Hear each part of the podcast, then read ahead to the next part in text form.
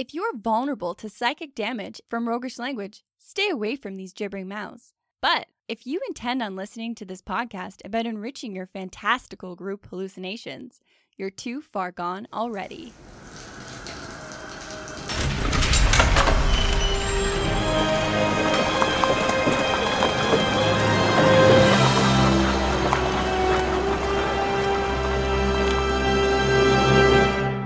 We are the brothers, both DMs and players. I'm the one that can't seem to land a hit as the monsters in Crawl, Travis. And I'm the one that antagonizes my brother by summoning endless slimes, Jordan. He's a real asshole about it. Yeah, nothing brings me more joy. Welcome to the Hook and Chance podcast. Melting down your talisman of ultimate evil to make a pretty anklet for incredible games. A pretty. That's a good one. I like that. Send your conservative parents to the other room for this one. As if the title wasn't enough of a red flag, today we are going to talk about Warlock patrons. Gonna get real deep into the one thing that used to scare the crap out of people about D&D. Summoning them demons to help you. So, with Warlock patrons, you want to cast spells? Yes. Okay. Well, you uh, you could probably ask your parents about any kind of your magic family history. Any uh, any fun times back there? Uh, not that I've learned through my studies. Okay. Well, you could always go to college and devote your entire life to study of magics. Uh, book learning's pretty tough for me because I don't want to do it. Fair enough. There's another way. Have you ever heard of Yeenoghu? Oh, no. Let me tell you all about Yeenoghu, uh, particularly the Pact of the Fiend. Yes, because warlocks can get their powers from different sources, but we're focusing on the fiendy ones. So these wonderful, flavorful elements of being a warlock, I think, often don't really get the kind of treatment that they rightfully deserve. And I say so because I am abhorrently guilty of doing this. Whenever I create a warlock, I just kind of write it off as like, uh, yeah, I don't know. There's a there's a demon there somewhere. He made a pact and now he has powers. So moving on. Yeah, and it's one of the classes in my mind that has that role playing built right into it if you do a little bit of work up front to figure out how that's going to come out. Yeah, and it can end up not being very rich or deep. Like your character just answered a Craigslist ad that some demon put out there, and it's just like, "Hey, do you want powers?" Anyone got some souls they're giving away for cheap? Uh, so Mike Mearls actually tackled this one recently or semi recently, and he mentioned a cool way to think about pacts with patrons and really kind of added a lot more flavor and depth, I think. And some of my main takeaways from this was that the the fiend that you may be dealing with, they may not actually need a soul. And there are certain fiends that certainly deal in souls and things like that. So, Always fun. yeah, sure. But maybe they just need hands on the material plane. That's true because it's pretty tough for them to get from the nine hells or wherever. Not a lot of not a lot of great grocery stores in the nine hells. They need you to run and do some errands for them. so the pact can also be broken. And he talked. a- Mike Mearls was talking a lot about how pacts, you know, warriors and awesome characters can still be good and having made a pact in the past, and they can still be kind of rallying against it and trying to fight for the the greater good having made a mistake long ago. So it's not like your character has to permanently be dealing with this fiend that they maybe made a made a pact with. And the final one that I thought was really really interesting as far as this whole Mike Mearls thing went is that he talked about how the agreement can be fulfilled. So once you've you've basically done a super minor thing for a demon. I mean, it could be the the, D&D equivalent of doing a grocery run for a demon, but they see mortal lives as short, meaningless, and really, who gives a shit if somebody's running around for what seems like a blink of an eye to an eternal demon? So, yeah, sure, here's some warlock powers go ahead. I don't really care what you do with them on the material plane. I got what I wanted out of it. Okay. And you're saying that what I got out of it for the demon could be something really simple? Yeah. Like Yeah. throwing a handful of eggs in the lake? Sure. Demon eggs? That's a really weird task, but sure, yeah. sure it is. So, yeah, it could be something super simple. Anyways, let's get to the stuff that we really want to talk about, some of our segments. Okay, so in the archives of the ancients today, we're going to talk about fiend patron options and take some inspiration from w- real world theology. The next one is going to be the strategy stateroom, where we're actually going to discuss great roleplay options for interacting with your patron if you've decided to keep them around. And finally, we're going to get into the proving grounds, where we'll create a character inspired directly by a warlock from the movie screens. All right, I'm looking forward to that one. Let's uh, let's get a move on. This is the Archives of the Ancients, where knowledge is unearthed to add wild insights to our world.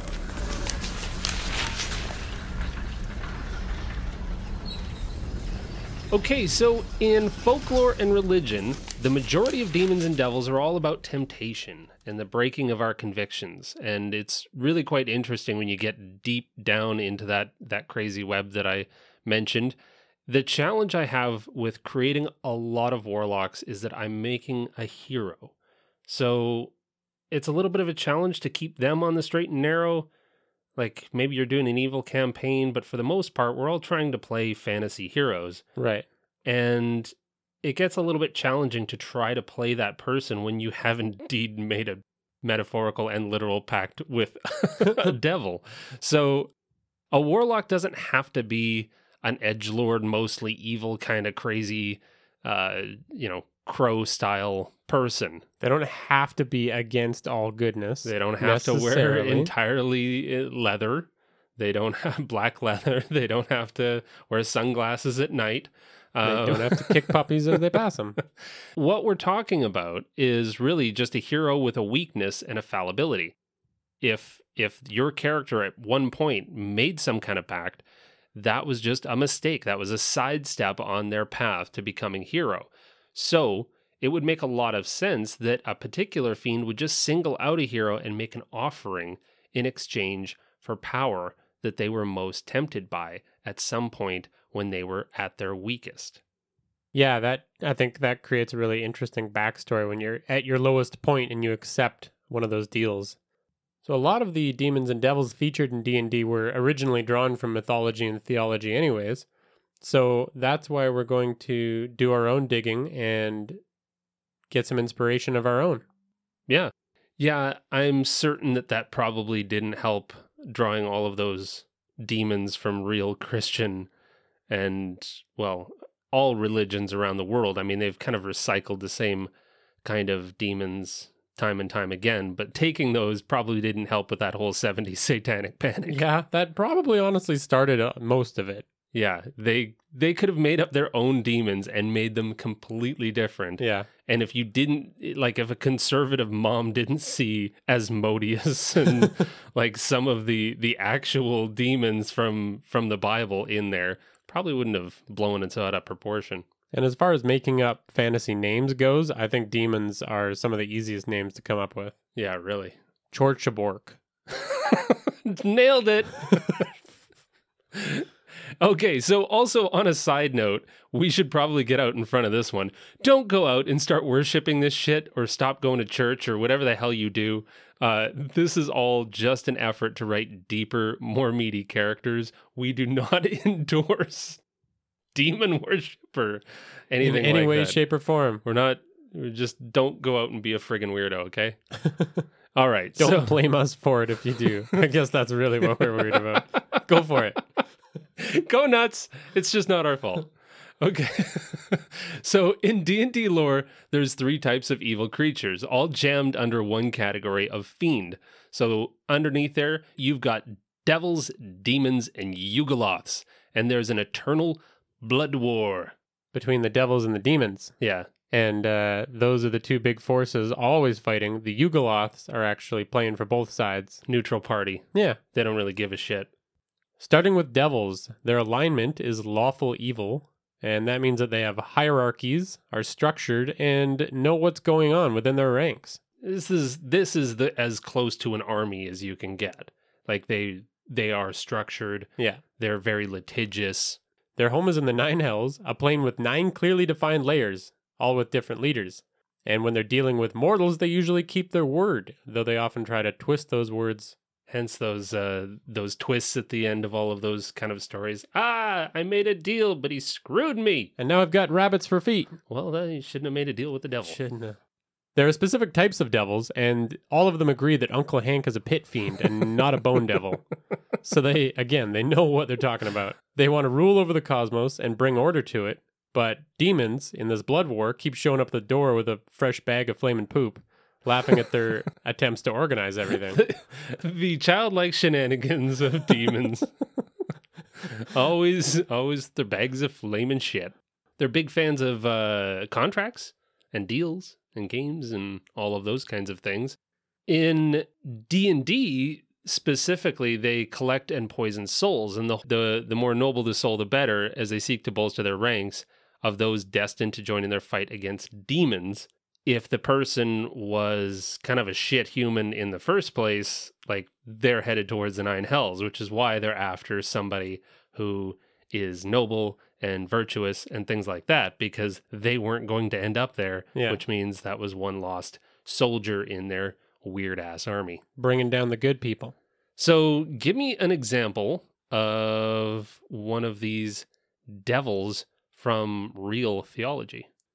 So the name of this one is Aka Manah, and it's a deva originally from Zoroastrianism, but it has ties to other religions as well. It's uh, always represented as a tempter of souls. Do we have a description? Can you give me a, a rundown on what this thing looks like? So this fella is unsettlingly tall and thin.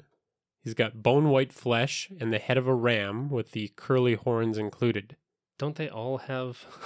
they all seem to have. yeah, Bo- this might have been one of the original ideas for that representation, though. I guess so. Yeah. Like you were saying that, like this goes back as far as religion does. Yeah. So this devil seeks the destruction of all but himself and the mortals he controls. He really loves himself, and he detests those with a negative self image. He's into shape shifting and sorcery. He knows a lot about it, apparently. I don't know what spells he knows.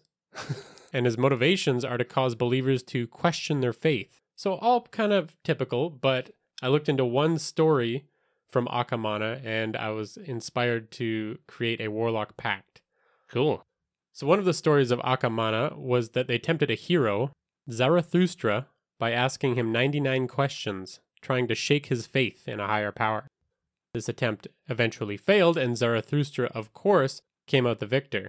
So, that inspires the following deal You're struggling with some personal journey, and I'm going to grant you some amazing powers. Sure. I'm down. But on the casting of your 99th spell, I'm going to collect your mortal soul slowly until you perish. Goddamn. That's.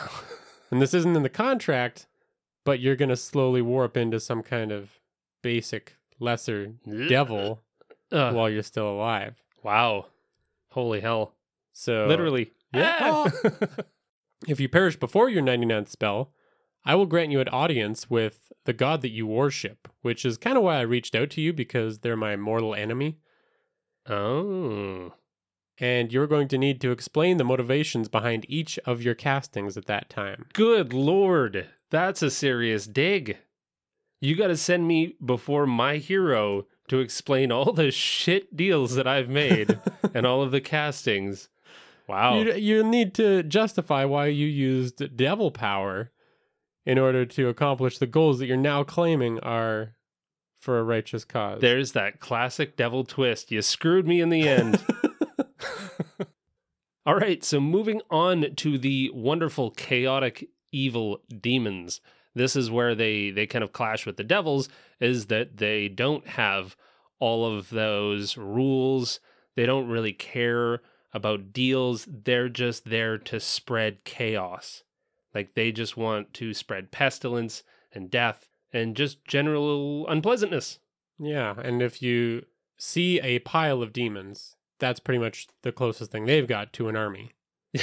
Just a just a heaping pile. heaping pile. Yeah. That pile just moves. So if the devil that went down to Georgia was actually a demon, he would have just eaten him at the end. He wouldn't have he wouldn't have actually held to his like, oh yeah, sweet. You played darn well. So well, he probably would have just been like, uh, "Here's a fiddle made of gold, and I'm gonna eat you." There's no real competition. it's a real short song. This is my fiddle. Hop in my mouth. So For those of you that can't see what Jordan just did, he just pointed at his tongue. so demons hate order and they want to consume the universe with chaos.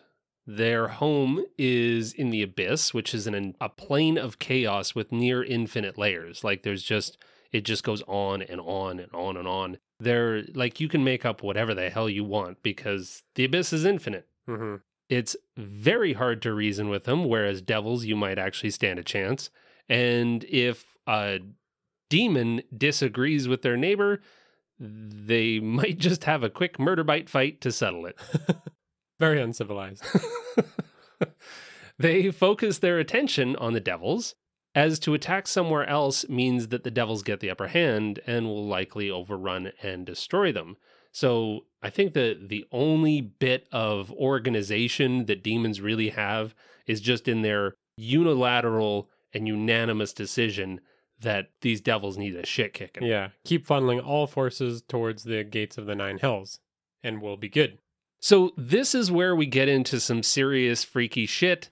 Um, this was a deep pit that I delved into researching demons because each religion borrows from the next and it goes all round and round. Every single demon has roots in certain theology as well. This is kind of interesting because D&D kind of shakes out like when D&D was created, they kind of shook out all of these real world demons and devils and they said, "Okay, well, we're trying to build a game here, so this one's going to go in this category, this one's going to go in this one." So the demon that I chose was Asmodeus.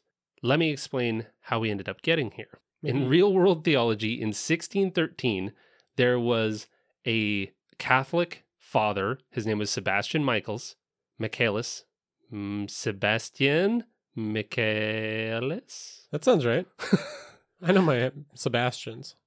Admirable History was the book that he wrote, in which there included a classification of demons and all of their hierarchy as it was told to him by the demon Berith Wow.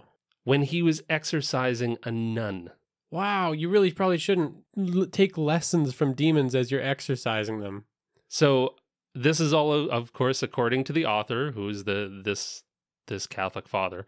Anyways, during the possession, the demon Berith started spilling all the beans about this demon hierarchy, and one of them included Asmodeus. So we're getting this straight from the sources, what you're saying. Uh, as, as close to the source as we possibly can. Yikes. So Asmodeus's origin is pretty much the same as the last. It has roots in like far, far, far back, like the earliest of religions. Okay.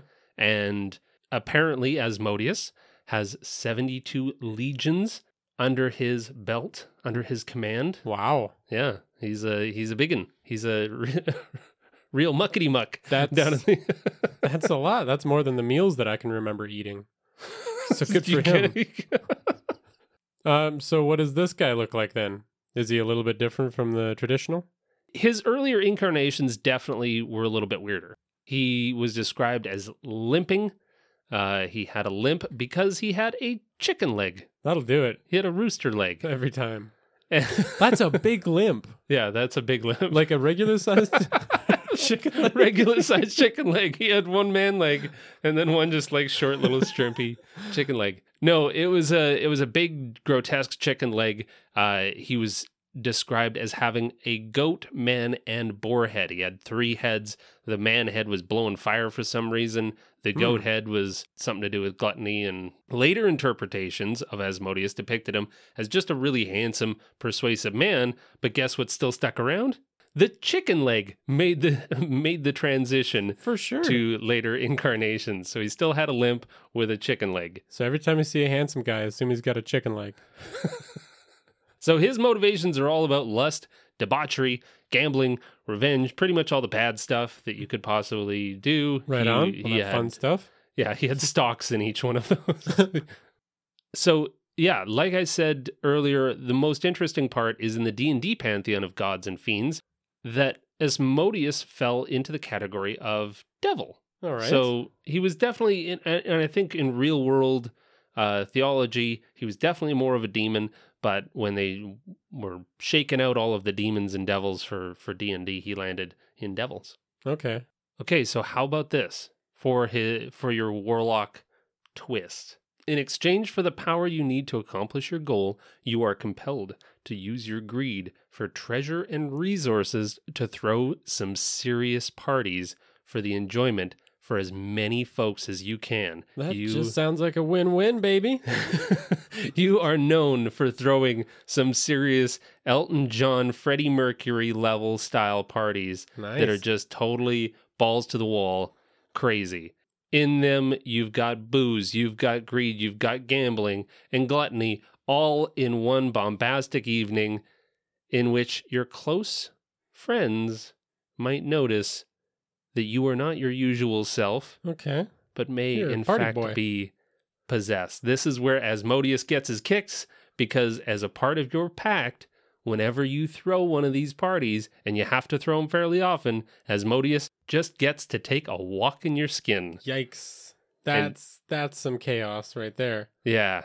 Like That's who- dangerous. But I mean, the nice thing here is that when the evening's done, like the rest of your party wake up time goes, the next morning you just dust yourself off, you do the walk of shame, and you never speak of the crazy shit that happened to your party again. And Asmodeus gets his kicks. At that point, you're almost a patron for the, all the people coming to your parties. It's like you can come, but no, I'm gonna get up to some weird shit. Nobody's allowed to talk about what I did last night. Yeah.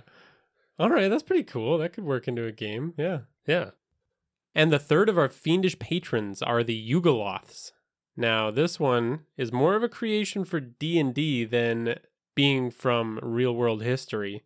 The reason that they exist is to provide a neutral evil equivalent to these chaotic demons and these lawful devils. So they don't really have a common cause. They come from the bleak eternity of Gehenna, which, from that description, it sucks there. Pretty bad. From the bleak part or from the Gehenna part?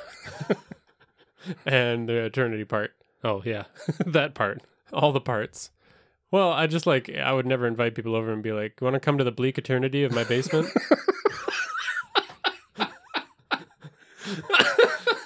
they don't host a lot of guests. That is exactly how I'm describing our our basement from now on. So these fiends are selfish mercenaries that will mow your lawn for a buck, but will burn it mid mow if Uncle Hank offers them two bucks. Okay. Just to give you kind of a baseline for their behavior. Yeah. in this mighty blood war, they're going to fight for whichever side pays them better or makes a better deal after the fact, demons or devils. Hmm. So, as such, demons and devils, when they're going into wars or battles where they know that there's going to be these Yugoloths, they'll often bring a big old sack of treasure in case that a party of. Yugoloths comes up and they just say, Here, I'll pay you more. Nice. So you're saying they've got some real backbone. They've got some real. Why you would hire somebody like that to Yeah. fight your fight is pretty wild. I... Every single time I play basketball, I just get Terry, who fucking dunks on our own team for some reason when somebody gives him a fiver. Mike keeps handing him five bucks, and But I he's can't just find switching anybody to play forward, so whatever, I guess. So for this one, I found Leshy. This one's kind of interesting because it comes from the Russian folklore and kind of a the Slavic pantheon of gods, kind of inter intermixed. This one's probably made a lot of appearances in pop culture, particularly the one that comes to my mind is The Witcher 3 Okay. where they you would run into forest leshens. Oh, Yeah, so they definitely made into a, a lot of for, folklore since then. But really, it is always depicted as a tall humanoid with horns, but it's generally made to take any shape. and they kind of hang out in the forest. Yeah, Actually, speaking of which, the Netflix film The Forest, the the demon in there, the the creature in there is very much pretty much a, a, a leshy. Oh, okay. Yeah. So it involves a lot of twisting of minds and confusion of directions of travelers. And it was kind of always known as a forest guardian, but it kind of had a shitty bent to it where it was like, I'm kind of a forest guardian, but also if your kids wander into my shit, I'm going to eat them. Yeah. Like I don't care about people. Yeah. Kind of vibe? It was just, yeah, it was kind of like a neutral thing. It Yeah. was just, you know, I'm going to mess you up if you mess with me. Okay. So you could probably make the leap that if you were playing kind of a neutral or forest leaning character, you might find an ally in something like a Leshy as your patron. Okay. And So it kind of fits that Yugoloth. if you want to if you want to go down that path of the fiendish warlock instead of going druid or something like that. Exactly. Yeah. Yeah. So you could definitely still kind of work this in. If we're going to talk a little bit about how to work this into your story, the Leshy could be a Yugoloth that was summoned long ago, but has since lost its mind wandering in the woods, and it needs sustenance to remain on the prime material plane and not return to its shitty home. But essentially, it will die without being fed. And the deal is, I'll grant you wild ass powers if you perpetuate a myth of some great treasure lost in the woods that I roam. Oh, send me food. Yeah. Yeah, more or less like uh, skip the dishes. skip skip the dishes. I know that game. Can you please send me some peoples? Spin it as stealing from goodly creatures, and you lure in kind of evil folk. So that way Yeah. you can still on, stay on the right side of the law there. Yeah. And, uh, you know, the next time somebody stiffs you on the bill or tries to, you know, steal from your pack, you catch a, a thief in the night, you just simply tell them of this awesome spot in the woods that you know that there's a ton of treasure. and you're still not doing any murdering. I mean, it's only if they're greedy enough will they go. It's not you doing the murdering, but maybe the Leshy gets a little snack. Yeah. Yeah. You know, if they're tough enough, They'll be fine. but they won't be. They won't. They'll die. The Leshy will eat them. All right. Nice. Yeah, so that's about it. Let's move on. Okay. This is Moradin's Forge, where raw materials are reshaped, honed into tools and weapons for the most incredible of quests. Okay, so welcome to Moradin's Forge. And in this one, what we're going to do is we're going to basically take the typical Warlock pacts and we're going to jazz them up a little bit. All right. That sounds tasty. Okay, so I'm going to start this one off with a little bit of uh, of a different pitch. Now, stay with me on this one. It's American Pickers Extreme Hell Edition. So That's a good reality show. yeah. your character, in exchange for their abilities, took part in the distribution of a series of one of a kind art items, and having fulfilled their pact, you get to keep your powers. End of story, right? Oh, that's pretty easy. Yeah. So I just have to get. I just have to pull an art heist.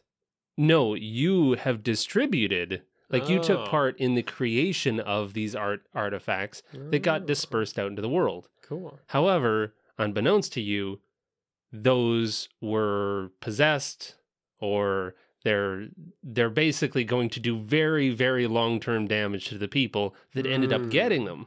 Sneaky demons.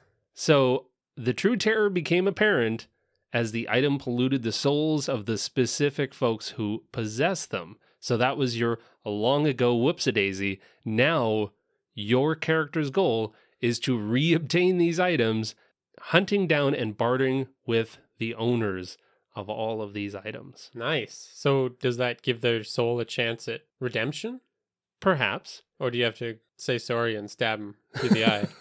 Well, that's that's where I think this could be a lot of fun is you could essentially turn this into into a full campaign. Yeah. I mean, so the fiend, what the fiend was after was the more minds that were tainted by the pull. You know, I'm kind of thinking like a a possessed item like the the ring. Okay, Basically yeah. what the ring did to Smeagol. Mm-hmm. So You got a bunch of Smeagol's running around. you got a shit ton of Smeagol's, and now you've got to try and get those items back from Smeagol. We all know how that went. Perfectly. It wasn't the source of three full length, four hour movies. So you are keeping this secret. So if we're going to try and add a little bit of more role play flavor to this, you are trying to keep this secret from the party. Maybe you do your best to play it off as if you're an eccentric collector of these items. And when faced with any resistance through obtaining, your true obsession might show through Yeah, just a little bit. because you're not giving up. You're not taking no for an answer. Like what if some of the other party members in your D&D group actually had a part in this?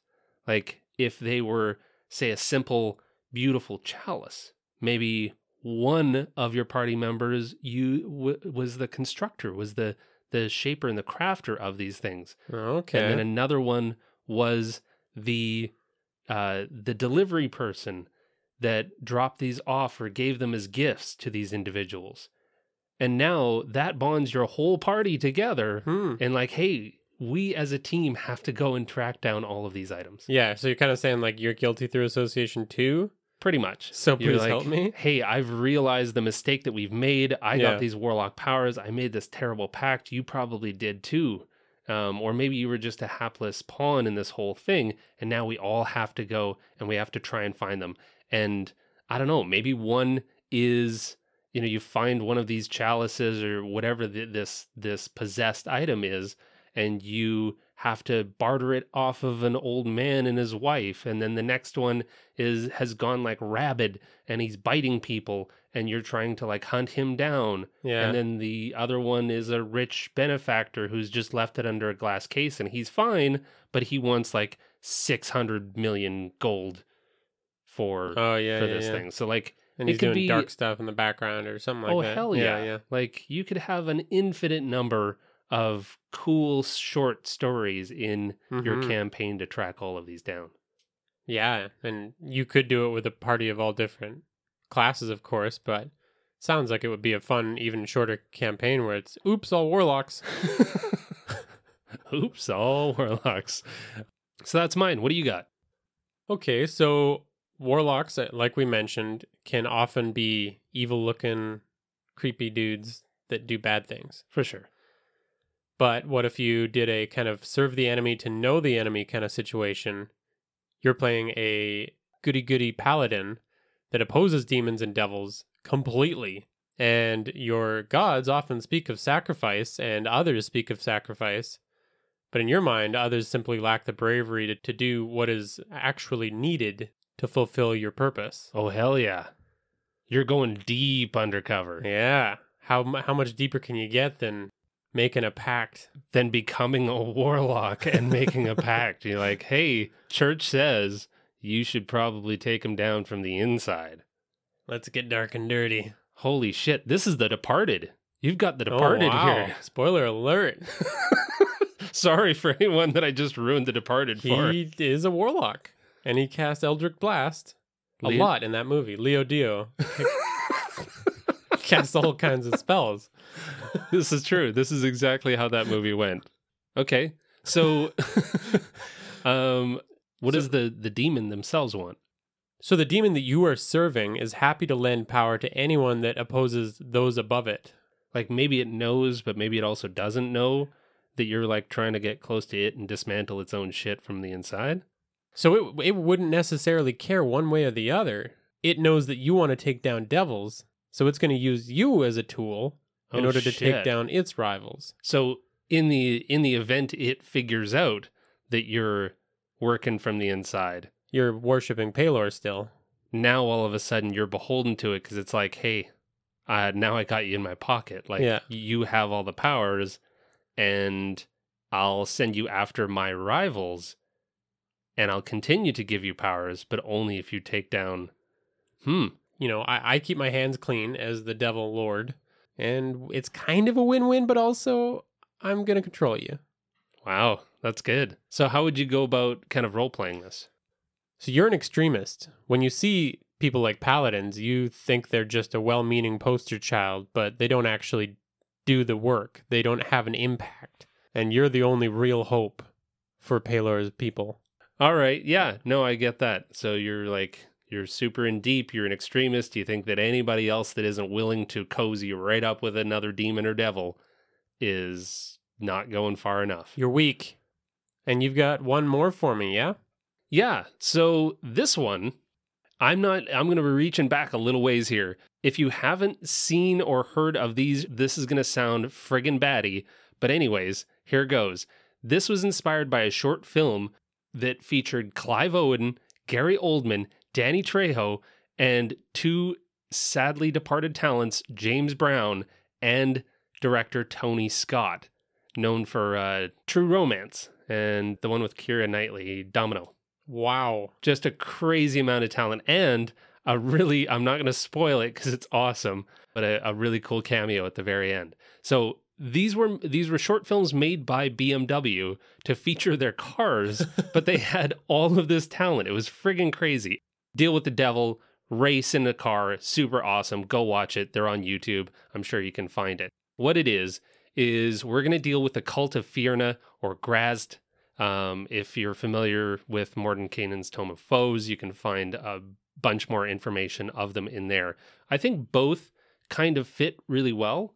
One was a demon, one was a devil. Okay. So I think you could kind of play this either way. Both need souls, both need glory. So it kind of works with either one. Gotcha. They've got those typical demon devil goals about them. Yeah, exactly. Devils have a we're going to we're going to go with a devil for this one, but devils have a bit of a PR problem. So the easiest way That's fair. That's true. Understatement of the year. Um, so yeah, devils have a bit of a public relations problem. They need a better, they need a spiffy image. They need a little bit of social lubricant with the masses. The easiest way to change this is to have a worshiper openly and casually talk to people into becoming worshippers through art.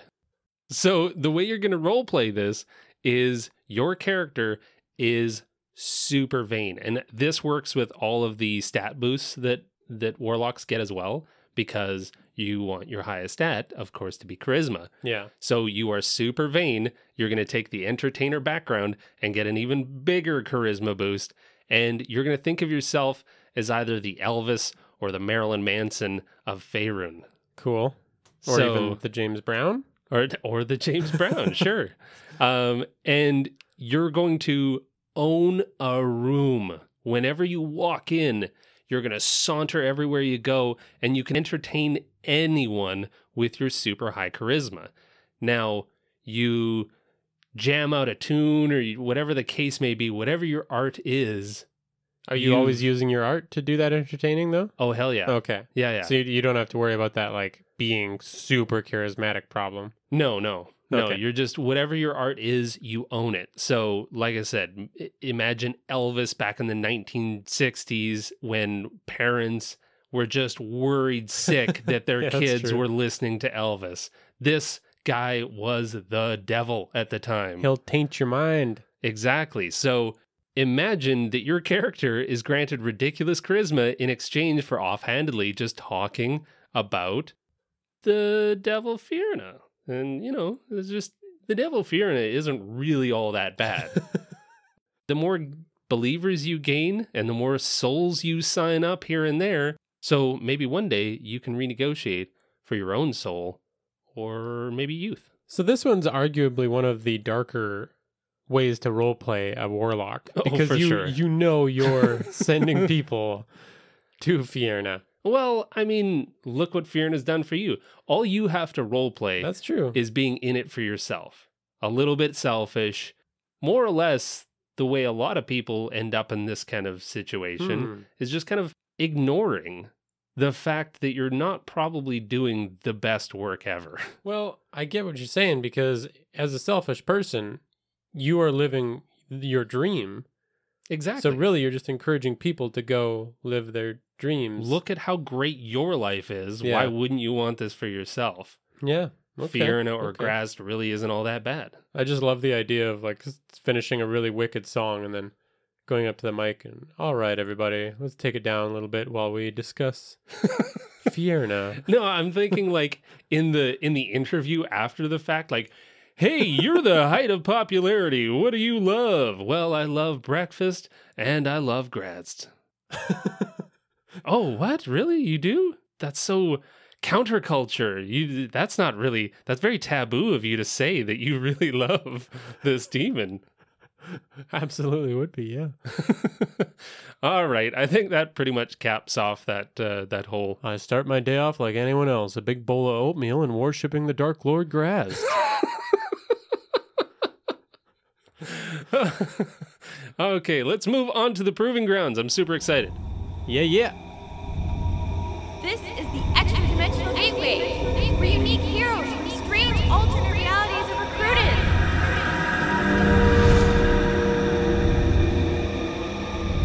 We're going to chat about a build of a character that you can go ahead and download on our Patreon for free. And while we agree that creating a carbon copy of a pop culture character in D&D can be pretty uncreative and immersion breaking, Yeah, almost to the degree of trolling your DM, yeah, that that gets me, and it really annoys me because it's I don't know, it's one of those things that just kind of grates on you over a while. Like it sounds good in theory, but in practice, it never really is as good as you thought it might be. especially if you're playing that character as if he's from the original world that they're from. Yeah. Oh man, that's that's super yeah, super game breaking and just kind of like immersion breaking. Like Gotham. I'm from Gotham. Don't and reference now I'm in Faerun. Anyways, uh yeah, so it can be great if you're new to role playing and you want to play a character you're a little bit familiar with how they act. Yeah, no, I could see that. Like wanting to just kind of bridge that context gap, like especially for brand new people. Yeah. It's like I can't make up a really in-depth character that I know how to play really well, but I can basically emulate one that I've seen before and that I, I can wrap my head around. Take some inspiration from Yeah, that. that could make it a little bit more seamless, I would say. You know, and just trying to integrate properly with the lore of D&D, like if it's done well, it can meld right into a group and so you can have a bunch of experienced players and then maybe a less experienced player who's relying on something that they've seen before. Yeah, and as long as you kind of work those details from whatever world you're playing in, Yeah, it really helps to immerse it. totally. So for this episode, we're going to do Ash Williams from the Evil Dead series. What a great yet awful character. I had so much fun building this with you. yeah. Yeah, w- Jordan and I just like splayed out all the books and really this is this is such a fun exercise and a fun process. So we're going to take you through what we created. So we built him as a warlock with some little tweaks to his story to fit him within a fantasy setting. We're not going to go into grievous details, but you can find our complete character build with art and custom magic item on Patreon. Like Yeah. you said.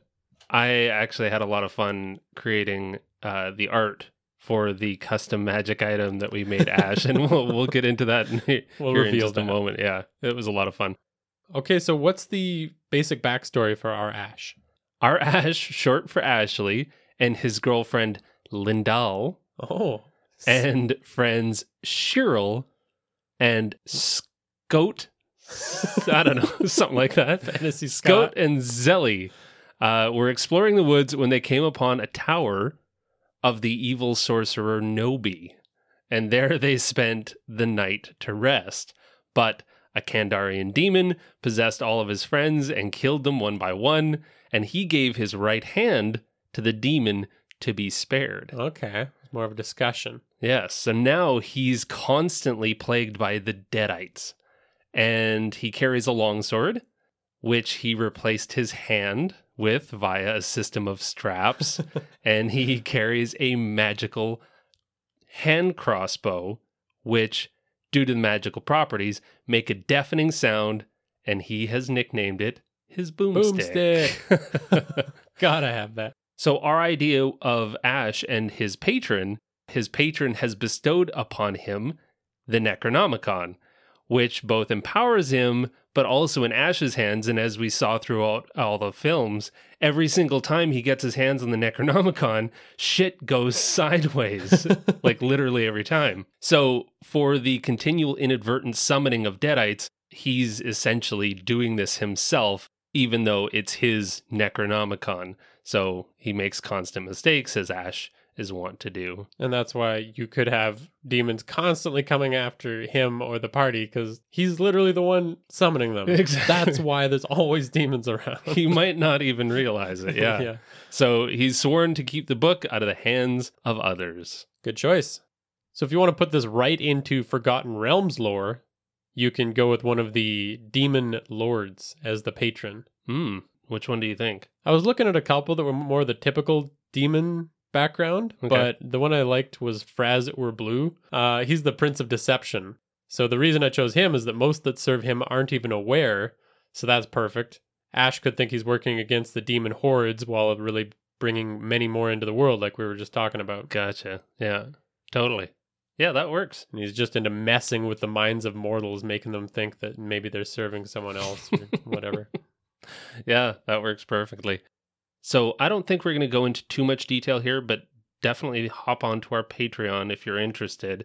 If you want to see the magic item, you want to see our build of Ash, but we'll quickly kind of run through what we ended up doing. Yeah, let's do it. So we built him as a chaotic good, level three warlock, because that's where things actually start to become interesting, is always level three. Uh, but we built him with the fiend patron, obviously, and the haunted one background from Curse of Strahd. What are the highlights of that?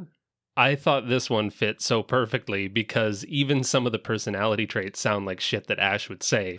one of them being, I don't run from evil, evil runs from me. yeah, that's that's Ash talking. That's totally Ash. Uh, we used the standard array. We made his intelligence because he's not overly bright. yeah. Uh, we made his that his dump stat at at uh, eight. And his charisma is one of his higher ones at 15 because he's always ta- somehow convincing people that he's a good guy and that he should be respected, even though he's a complete dope. And actually, we took the uh, the human variant and actually bumped that up to sixteen because we specifically we went with the human variant because we wanted a feat, which is the crossbow expert. Which is I don't know that's on point. Yeah. yeah, that's a foregone conclusion. You got to have the crossbow expert because he's always hitting stuff and then following it up with his uh, his attack from his gun. Yeah, so that lets you do that as a bonus action. So some of the other abilities we'll run through here. We give him the Pact of the Blade that gives him that sword arm as a double-bladed longsword instead of his signature chainsaw. Yeah, so he can just conjure that, which he tends to do. He Yeah. just conjures that shit out of nowhere. And actually to to serve the purpose of later on in Army of Darkness where he creates his own uh, mechanical hand, Yeah. we gave him one of the one of his base spells, uh, his The cantrips, is Mage Hand. So when he doesn't have his sword, he just uses Mage Hand for whatever he needs to do. he always seems to screw up constantly until he really, really needs to pull out uh, a miracle. And therefore, we also gave him True Strike. Yeah. Blows people away and makes them flip around in crazy contortionist acts. and again, going back to the fact that people seem to like him for some reason, despite the fact that he's pretty much a total dick, is charm person. Gotta have that. Absolutely needed. So, you, if you're role playing this, can continue to be a dick and somehow get away with it. Mirror Image was a, a pretty, we thought that that was a really fitting spell because if you recall, uh, in multiple points throughout the series, Ash has either a duplicate of himself that's also kind of evil, or in this one, and this was so wonderful because it actually conjures three. Remember the scene where Ash in, in Army of Darkness gets accosted by the mini versions of him that eventually dive into his mouth. It's somehow like a playful scene while being horrifying at the same time. Yeah, truly, truly horrifying. yeah, so they go back into him, which makes sense for the spell. You've got Unseen Servant, which isn't magic that's over the top and totally visual, which we liked.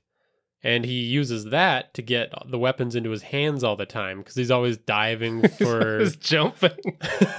just like somehow. Somehow the trajectory of that sword arm or the uh, the chainsaw or the gun just happens to meet him just perfectly. He's got to have somebody helping, right? Yeah, so he's got an Unseen Servant. So, for some of his invocations, we chose Beguiling Influence for its obvious reasons, and then Fiendish Vigor. And, well, the Dark One's Blessing and the Fiendish Vigor kind of both play into one another because he can never seem to really get the shit kicked out of him enough to stay down. Yeah. So, like, having that extra bit of HP certainly helps. Yeah, both of those just bump your HP, give you some temporary HP. So he just keeps fighting. Yeah. The the entire character sheet is available, so go check it out, but we're going to also talk about the magic weapon that you built for him. Yeah, well, you drew it. I built the stats. It's the boomstick. It fires two bolts as an action. It requires a full action to reload, Yeah. and it casts the cantrip Thunderclap at first level every time it's fired with a Constitution saving throw of 13. So that's so perfect. And I actually, when I drew this, I drew it as a uh, like a double crossbow that kind of crisscrosses. And I, I made sure to to stick with the Remington stock that's on it and really make it kind of uh, a mishmash between his like Remington shotgun and uh, and an old And school crossbow. crossbow, yeah. Yeah, that's great. But you actually wrote some flavor flavor script. Well, I had to. Yeah, you Ash's actually- lines are so iconic. So in the scene where he's threatening all of the villagers, all of the the castle denizens in Army of Darkness, he goes on a big monologue about his gun uh, when he's introducing them to his boomstick. Gives them the sales pitch. All right, so give it to us. Well, I mean, he he's one of the original salespeople of the boomstick. So this is the Thundershot double-barreled Remington, S-Mart's top of the line. you can find this in the caves of Clatter. That's right, this sweet baby was made in Blingdenstone by Deep Gnome hands. Sells for about 109 gold 95 silver. It's got a Zurkhwood stock, dwarven blue mithril, and a hair trigger. That's There's- so so it. Like that that scene is so ingrained in my head. Yeah, I love I it. just see him. So there's a little D&D theme for you. Well, I hope you enjoy playing that character. Let us know what you think of the build and if uh, we could have probably improved in in any way. I'm sure we could have, but still, it was super fun. Let Yeah. us know what you would have done. We had a blast building them. So let's recap what we've covered in this episode real quick. Well, we've done patron inspiration. So you can do Aka Manah, the devil patron that will get you in front of your god or claim your soul, depending on how many spells you cast. Or Asmodeus, the demon that makes you throw wicked parties so they can let loose in your mortal coil. Or Leshy, the Yugoloth that wants you to spread tales leading idiots to their deathly embrace. That damn Leshy. We also did some character inspiration. You've spread cursed items and you got to get them back. That would be a really fun campaign. You've you're a paladin that's deep undercover or you're an entertainer spreading the good word about being a warlock. And finally, we introduced you to, to a new character, Ash, in all his fantasy glory, complete with his boomstick. So speaking of patrons and pacts, consider patroning us, you sexy devil you. For we are flabby and we lack great power. the main difference is that you can get out of this pact at any time. So, uh, yeah, if you enjoy our, our work, uh, feel free to go to our Patreon. Um, but that's also where you'll always find all of our stuff available there for free. We just want you to use it. And don't forget, you can find us anywhere at Hook and Chance. We're on Facebook, we're on Reddit, and we've got our website, hookandchance.com. All right, you primitive screwheads, listen up. Thanks for listening. And play, Play great great, games. games.